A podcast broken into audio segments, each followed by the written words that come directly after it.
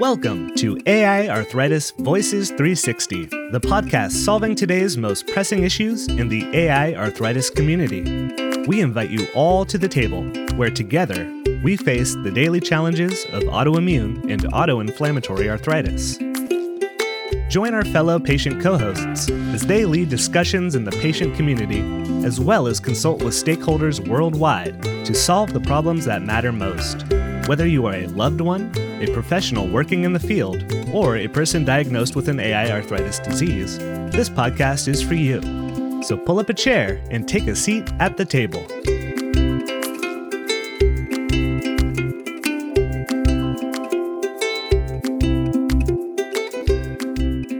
Welcome to AI Arthritis Voices 360, the official talk show for the International Foundation for Autoimmune and Autoinflammatory Arthritis, or AI arthritis for short.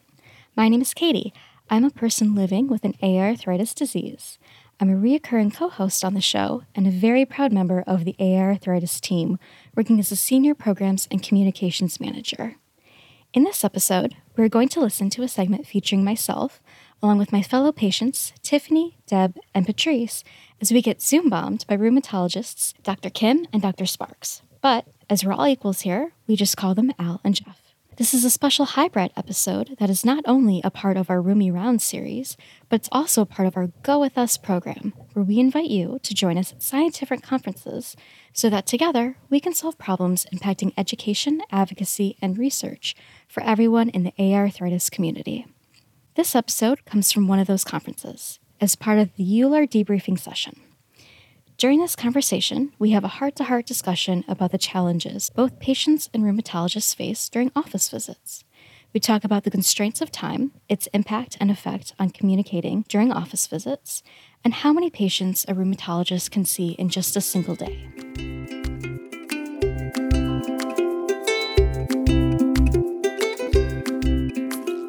So we are in the middle here of we do these debriefs, patient-led debriefs on the sessions that have been happening at EULAR. And not kitty litter. no. No. Fine. Fine. I'll talk about this. oh, so as we we were actually just on the topic on the sessions of how to effectively communicate with your patients. And we were talking about what we like from the consultation and then they were in, in, the session the doctors were sort of talking about what a, does a doctor plan for? And i think this is a really good time to just ask you all because we were just saying you know we only have these 10 i feel lucky. My rheumatologist i usually get to see for like 20 minutes or longer which is Al. i do too. I, I you don't all know so here we have dr al kim dr al or al who he is he is known for. We also have Dr. Jeffrey Sparks um, joining us today. So thank you. Also for- known as Sparky. Oh, well, that's new. Also known as Alfredo. and and Al has been on our talk show many many times. We've had the honor to have Jeff on there as well when we talked about COVID. And I thought if we're going to talk about patient communication, you know, with our rheumatologists, why not invite a couple of them to the table to go over with these debriefs? So, in addition to that, we also Jeff had won an award, which we did a shout out in our 1st uh-huh. in our first EULAR review on an abstract abstracted COVID, and Al has some amazing research happening with COVID. So we thought, what a great opportunity just have them also talk about that. But before we get to it, let's finish the conversation on the communication. So essentially, we were talking about you get 10 to 20 minutes with your doctor. It is like we prepare for this. We have all these questions we're coming in with. Shared decision making came up as something that's super duper important, but does every doctor do it? So I'd like to ask both of you, and I, we'll start. We'll start with Alice, my actual rheumatologist. What does a doctor plan for when you're going in for that 10 to 20 minutes? So essentially, we're looking at macro therapeutic issues. I think that's the first and foremost. Have we optimized medications, particularly steroids? You know, everything is trying to get everyone off of steroids. So, you know, we have kind of a macro plan in place over months or even, you know, past a year where we think it should move to. Of course, there are a lot of surprises. And so we are trying to develop contingency plans around those, those surprises So to me, that's like the first thing I, I look for. The second thing that I look for are like health maintenance issues in rheumatic diseases, cardiovascular diseases remains the leading cause of death. And so minimizing, you know, trying to optimize blood pressure, you know, lipid profiles, these kind of what we call healthcare maintenance issues. We're just trying to make sure that we're moving in the right direction, or if we've met goal, you know, uh, trying to develop a plan to be able to make sure that the if there are any side effects, how do we manage them, or if there aren't any, then it's perfect. The one that is really difficult to anticipate, and this is largely what ends up coming up as this discussion for a lot of patients, is more of the uh, experience or the emotional aspects of living with disease and its impact and quality of life. That is very highly unpredictable. Also, there's we don't have a lot of tools to be able to address them as well as we can address the other two topics I brought up before. Mm-hmm. Right. You know, and then nested within there are going to be any new complaints that, of course, we can't anticipate for that either. So, you know, to me, like the first two things, I feel like we can, you know, cover pretty quickly in five minutes. And then we try to focus the rest of you know the discussion on then the issues that you bring in that you feel like are important that need to be addressed at that at that visit. Can i ask dr kim a question? Yeah, yeah absolutely. Or al. You can call me al. Yeah. okay. Hi al. I'm it took me it took me a couple months. I that's why the progression. Dr dr no kim, it dr. took you a lot more than a couple months. So um, i have had ra for 10 years now you had briefly just touched on the emotional aspect of the patient, which I am so glad I'm seeing more and more of that. And I'm so glad it's been addressed. I do have a degree in psychology, but as a person, you know, we all have very low moments in our lives, whether it's dealing with our disease or just what's going on in our lives. And that uh, to me, that all factors, and then the stress also all factors in with how I feel and also as a person who maybe about four or five years ago decided that life wasn't worth living. And so uh, i that could probably be a whole nother talk show but i'm just glad that you as a rheumatologist are recognizing that. And thank you. Yeah i think we try to address it. We don't necessarily know how to fix it. And that's kind of where my frustration then comes into play. I mean there's also the flip side about you know the days that jeff and i have you know like we get a we a big grant doesn't get funded or you know it's just you know career things or even personal things happen. We're trying to do our best to shield ourselves from exposing that to you guys because it's really about the patient. But i do have moments where i feel like i just i don't want to deal with anything else. I, I don't my bandwidth is saturated you know and but unfortunately i you know we we can't choose those moments. So there is that side too about you know kind of the a human i mean a very human aspect to to it as as well. Yeah. uh, that's a that's a great point. Okay so jeff tell us about you how you prepare. How long are your typical by the way? Are they 10, 20 minute return visits okay. 40 minutes for news. Okay. And actually i think that's something that's always on my mind is is there going to be adequate time and I actually really appreciate when patients are really prepared and we can really um, optimize all the time we have together. And obviously, there's a lot of extraneous factors as far as travel and parking and vitals and forms. And and it's actually relatively rare if we actually get the entire 20 minutes you know right on schedule. And obviously some patients have really you know complicated visits that obviously can push things around. So it is really a delicate balance. And i tried to it's obviously a balance. You want to give all the time and attention you can, but you know certainly there's some patients you could spend many hours with, and it's just not feasible for that. So I think that is something that's inherent to our medical system at the moment, at least. Maybe mm-hmm. there's people who can solve that, but the two things I really want to accomplish at every visit is to really get a full interval history between the last time I saw them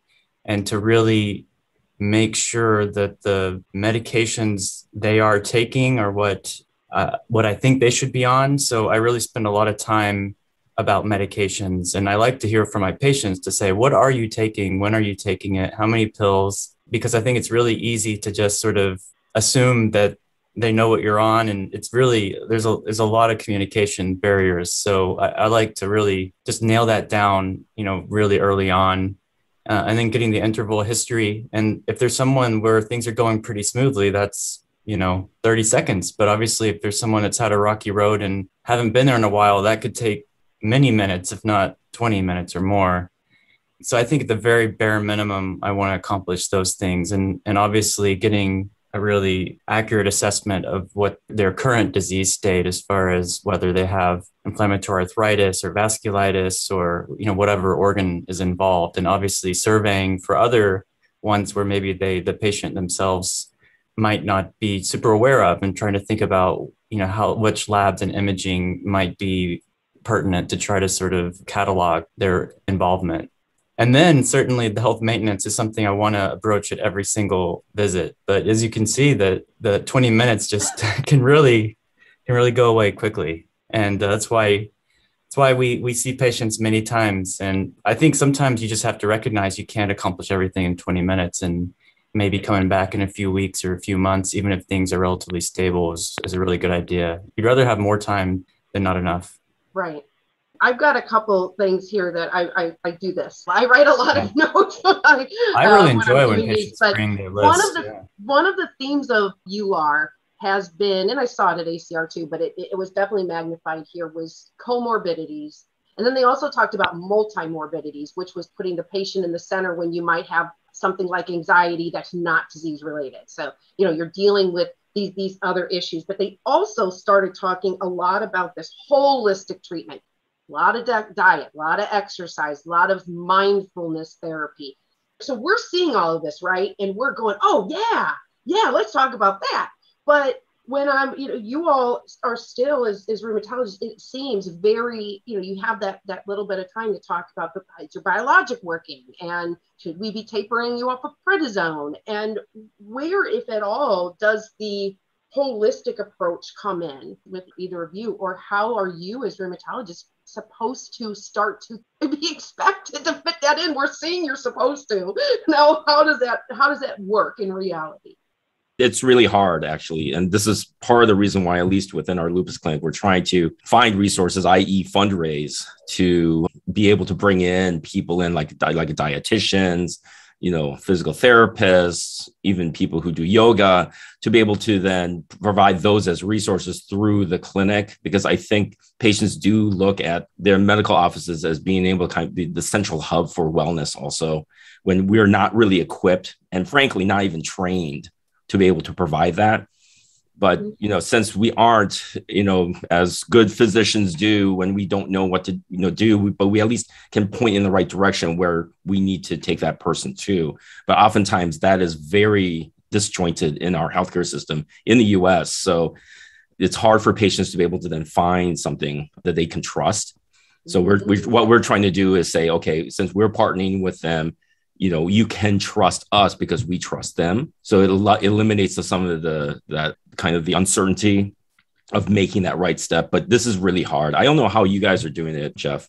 Well it's hard as well. Um, i think an ideal would be to have you know a lot of these you know dietitians and physical therapists really you know almost like uh, the patient sees everyone the same day kind of multidisciplinary and really gets to delve into the details I think there's some places that are kind of getting closer to that, but you know, certainly we um, refer to a dietitian or a physical therapist, and you know, again, there's a lot of barriers as far as what happens when you write that referral and what really happens. As far as a lot of people never see them, or it takes many weeks and months, and the opportunity is sort of lost. So it does mean that uh, in that room, if there's an opportunity to try to you know broach those issues you know we certainly do to the best of our abilities you know in the limited time frame i have to say i i actually do try to broach physical fitness as far as just what are you doing and trying to encourage you know anything they can to um, either maintain or increase physical activity as part of my sort of health maintenance regimen. I think diet's a little trickier just because it's so complex and could take up a lot of time.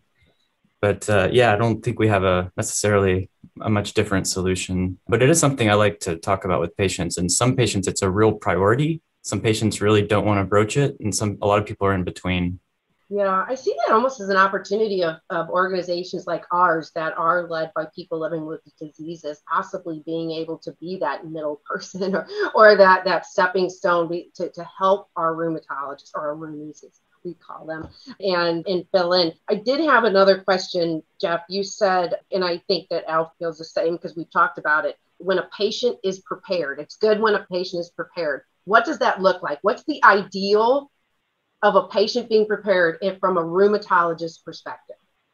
Well, I mean, the ones that come to mind are really the ones that have, you know, three to 10 questions. Sometimes it's 30 questions, but, um, you know, I think actually just figuring out why am I on this medication? Can I go off this medication? What is the purpose of this medication? You know, what is the, you know, six month plan as far as medications go? Uh, you know, should I, you know, some of that's really unrelated to rheumatology. I had some digestive issues. Is this something that is you know, and obviously we can give advice, and sometimes it is related to rheumatology, and they didn't really realize it. So mm-hmm. I, I, actually enjoyed that myself. I don't know if you want to add anything to that, Al.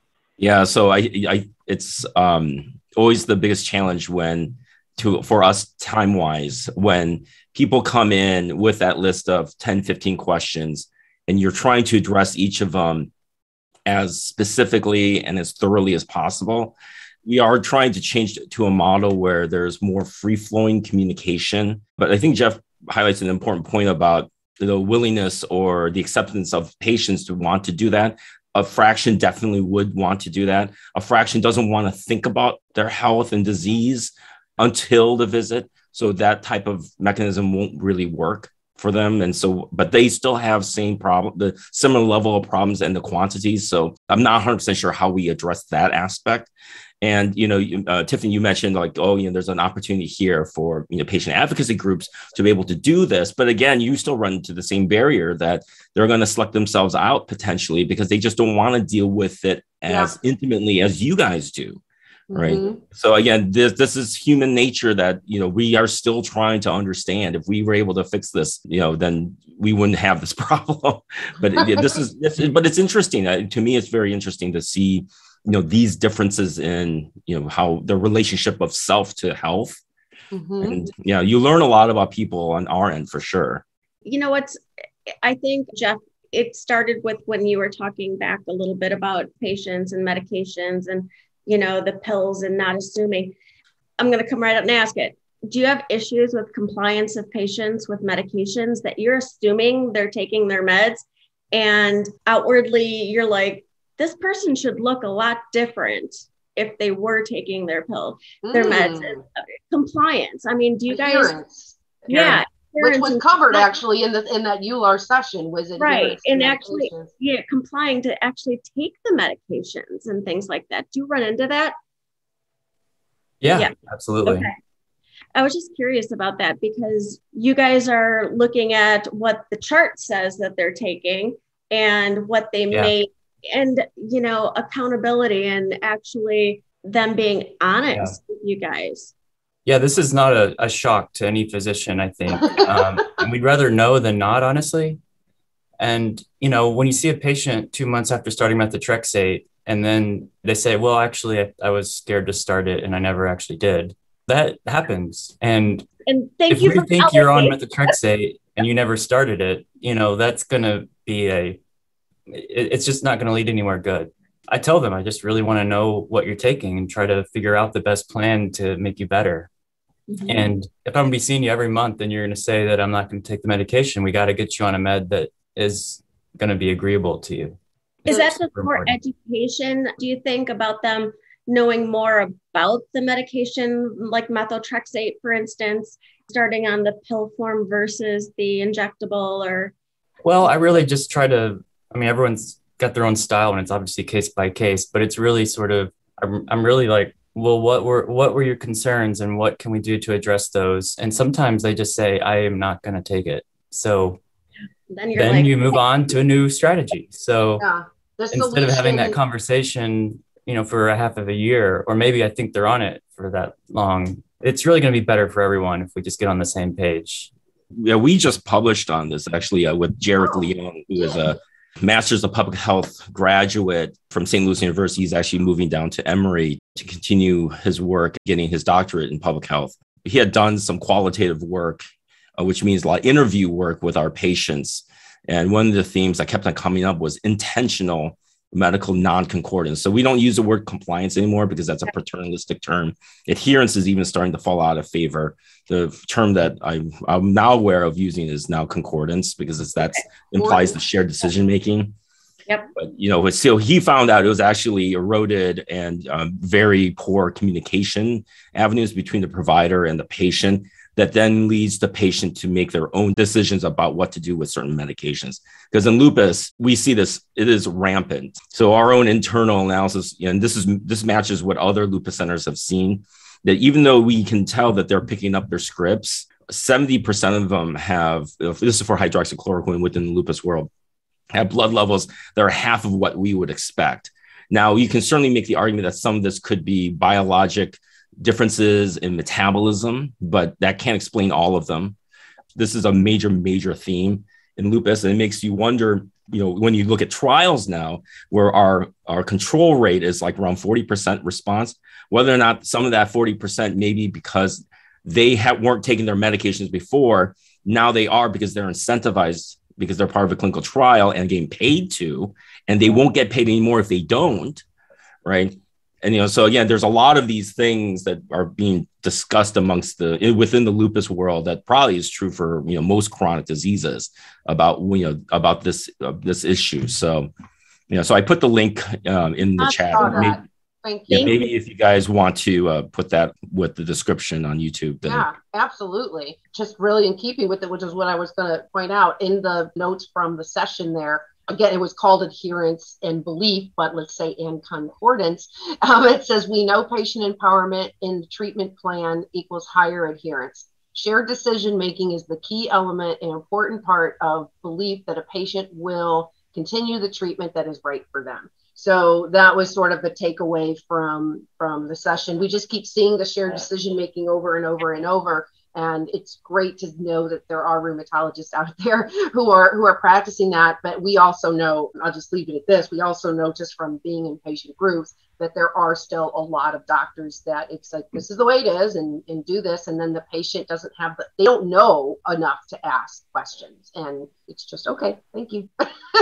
They, they move on. So i did want to ask one question and we're going to go over to covid real quick. It was another session that Katie did a really good job of, of covering here.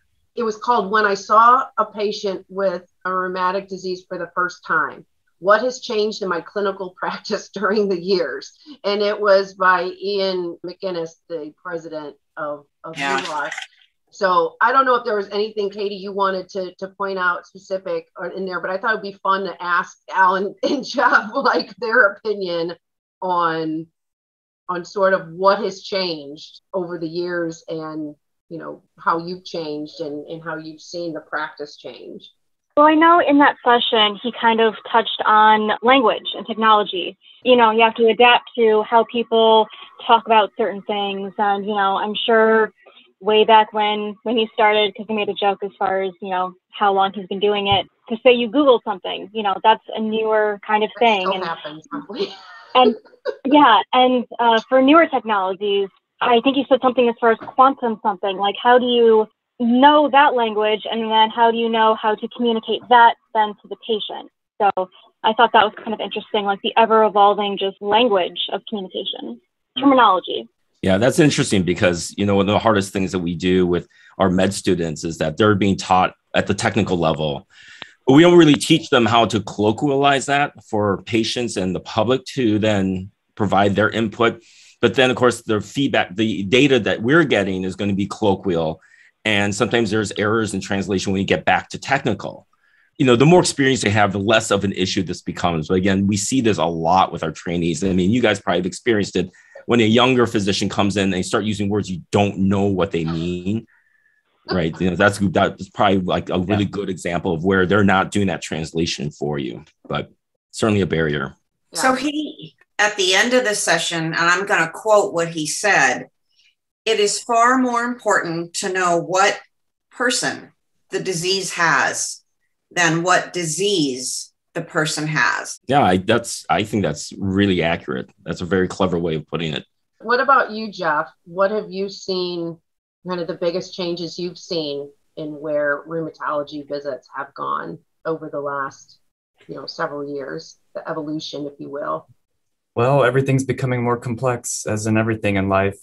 I feel like the um, documentation has been mostly a hindrance honestly as far as that quote is concerned because there's just so many boxes to check and they change the medical record all the time and there's all these quality measures and a lot of them are well intentioned but it just creates an you know incredible amount of bureaucracy that lands in the physician's mm. laps in an ideal world it would happen in that 20 minutes but honestly it happens in that night and the next day when we're still completing notes so I think that's been a, a big difference. I know when I was a resident, my notes were just basically completed in real time. And now seeing 15 patients in a half day, it's just not going to happen. Wow. Uh, and I think that does get in the way of the humanity aspect of medicine.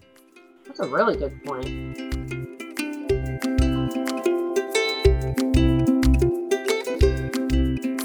What a great discussion on the barriers we all deal with during office visits. It's a good reminder that there are many elements at play and how important communication is in creating a good office visit experience. If you want to hear more, or if you want to watch the entire conversation, you can check out all of our debriefs on our website at aiarthritis.org slash conferences, again as part of our Go With Us to Conferences program. And you can also find all of these videos on our YouTube channel. As always, this show is about generating conversations between people living with AI arthritis diseases and other stakeholders, in this case, our roomies. So, together as equals, we can solve the problems that impact our lives the most. So, pull up a chair. It's your turn to have a seat at the table.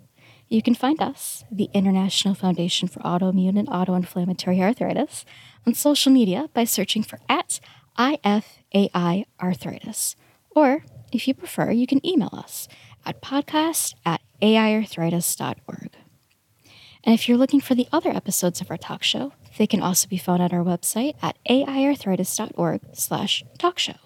And while you're there, go ahead and hit that big red button at the top that says donate, because your contributions are what help us change the lives of people all over the world. And remember, just because this episode ends here, it's only the beginning of the conversation. So pull up that chair because only together can we change the stories of tomorrow.